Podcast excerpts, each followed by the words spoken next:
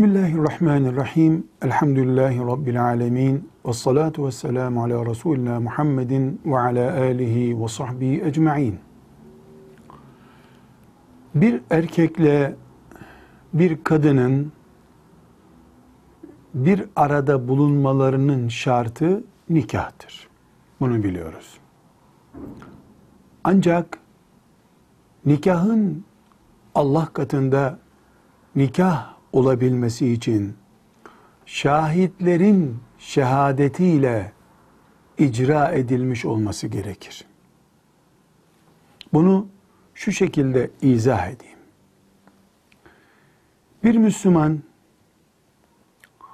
namaz kılacağı zaman abdestini alıp kıbleye dönüp iki rekat namaz kılması namaz kılmış olmak için yeterlidir. Bu Müslümanın namaz kıldığını belgelemesi, şahit tutması gerekmez. Allah katında ibadet olarak kabul olması için abdest ve benzeri şartlar yeterlidir. Aynı şekilde iki Müslüman mesela bir ticaret yapmak için bir araya geldiklerinde şahit tutmaları filan gerekmez. Bakkala giren bir Müslümanın oradan dilediğini alıp, ücretini ödeyip çıkması yeterlidir. Çünkü alışverişte şahitlik, noter belgesi şart değildir.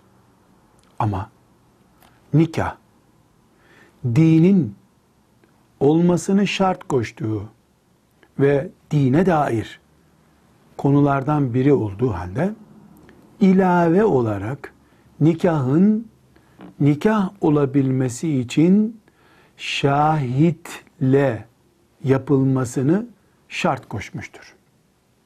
Şahitsiz nikah ne kadar dua okunursa okunsun hiçbir şekilde nikah değildir.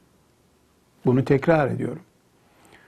Bir kadın, bir erkek biz nikahlanalım deseler, bir yere otursalar, nikahı icra etmek için kadın da erkek de mesela Kur'an'ı baştan sona Fatiha'dan Nas'a kadar üç kere beş kere hatmetseler, sonra da nikahlandık tamam mı deseler mesela, asla nikahlanmış olmazlar. Çünkü nikahın vazgeçilmez şartı şahitlerin yanında evet biz nikahlanıyoruz, ben kadın olmayı, bu da koca olmayı kabul ediyor diye şahitlerin önünde söz kabul etmeleri, söz vermeleri gerekir. Çünkü nikahın olmazsa olmazı şahitlerdir. Çok çarpıcı olsun diye bir örnek vereyim. Abdestsiz namaz olmaz. Ama yeri gelir abdestsiz namaz olur. Abdestin yerine geçen teyemmüm vardır. Teyemmüm abdestin yerine geçer ve namaz namaz olur. Fakat şahitsiz nikah hiçbir şekilde olmaz.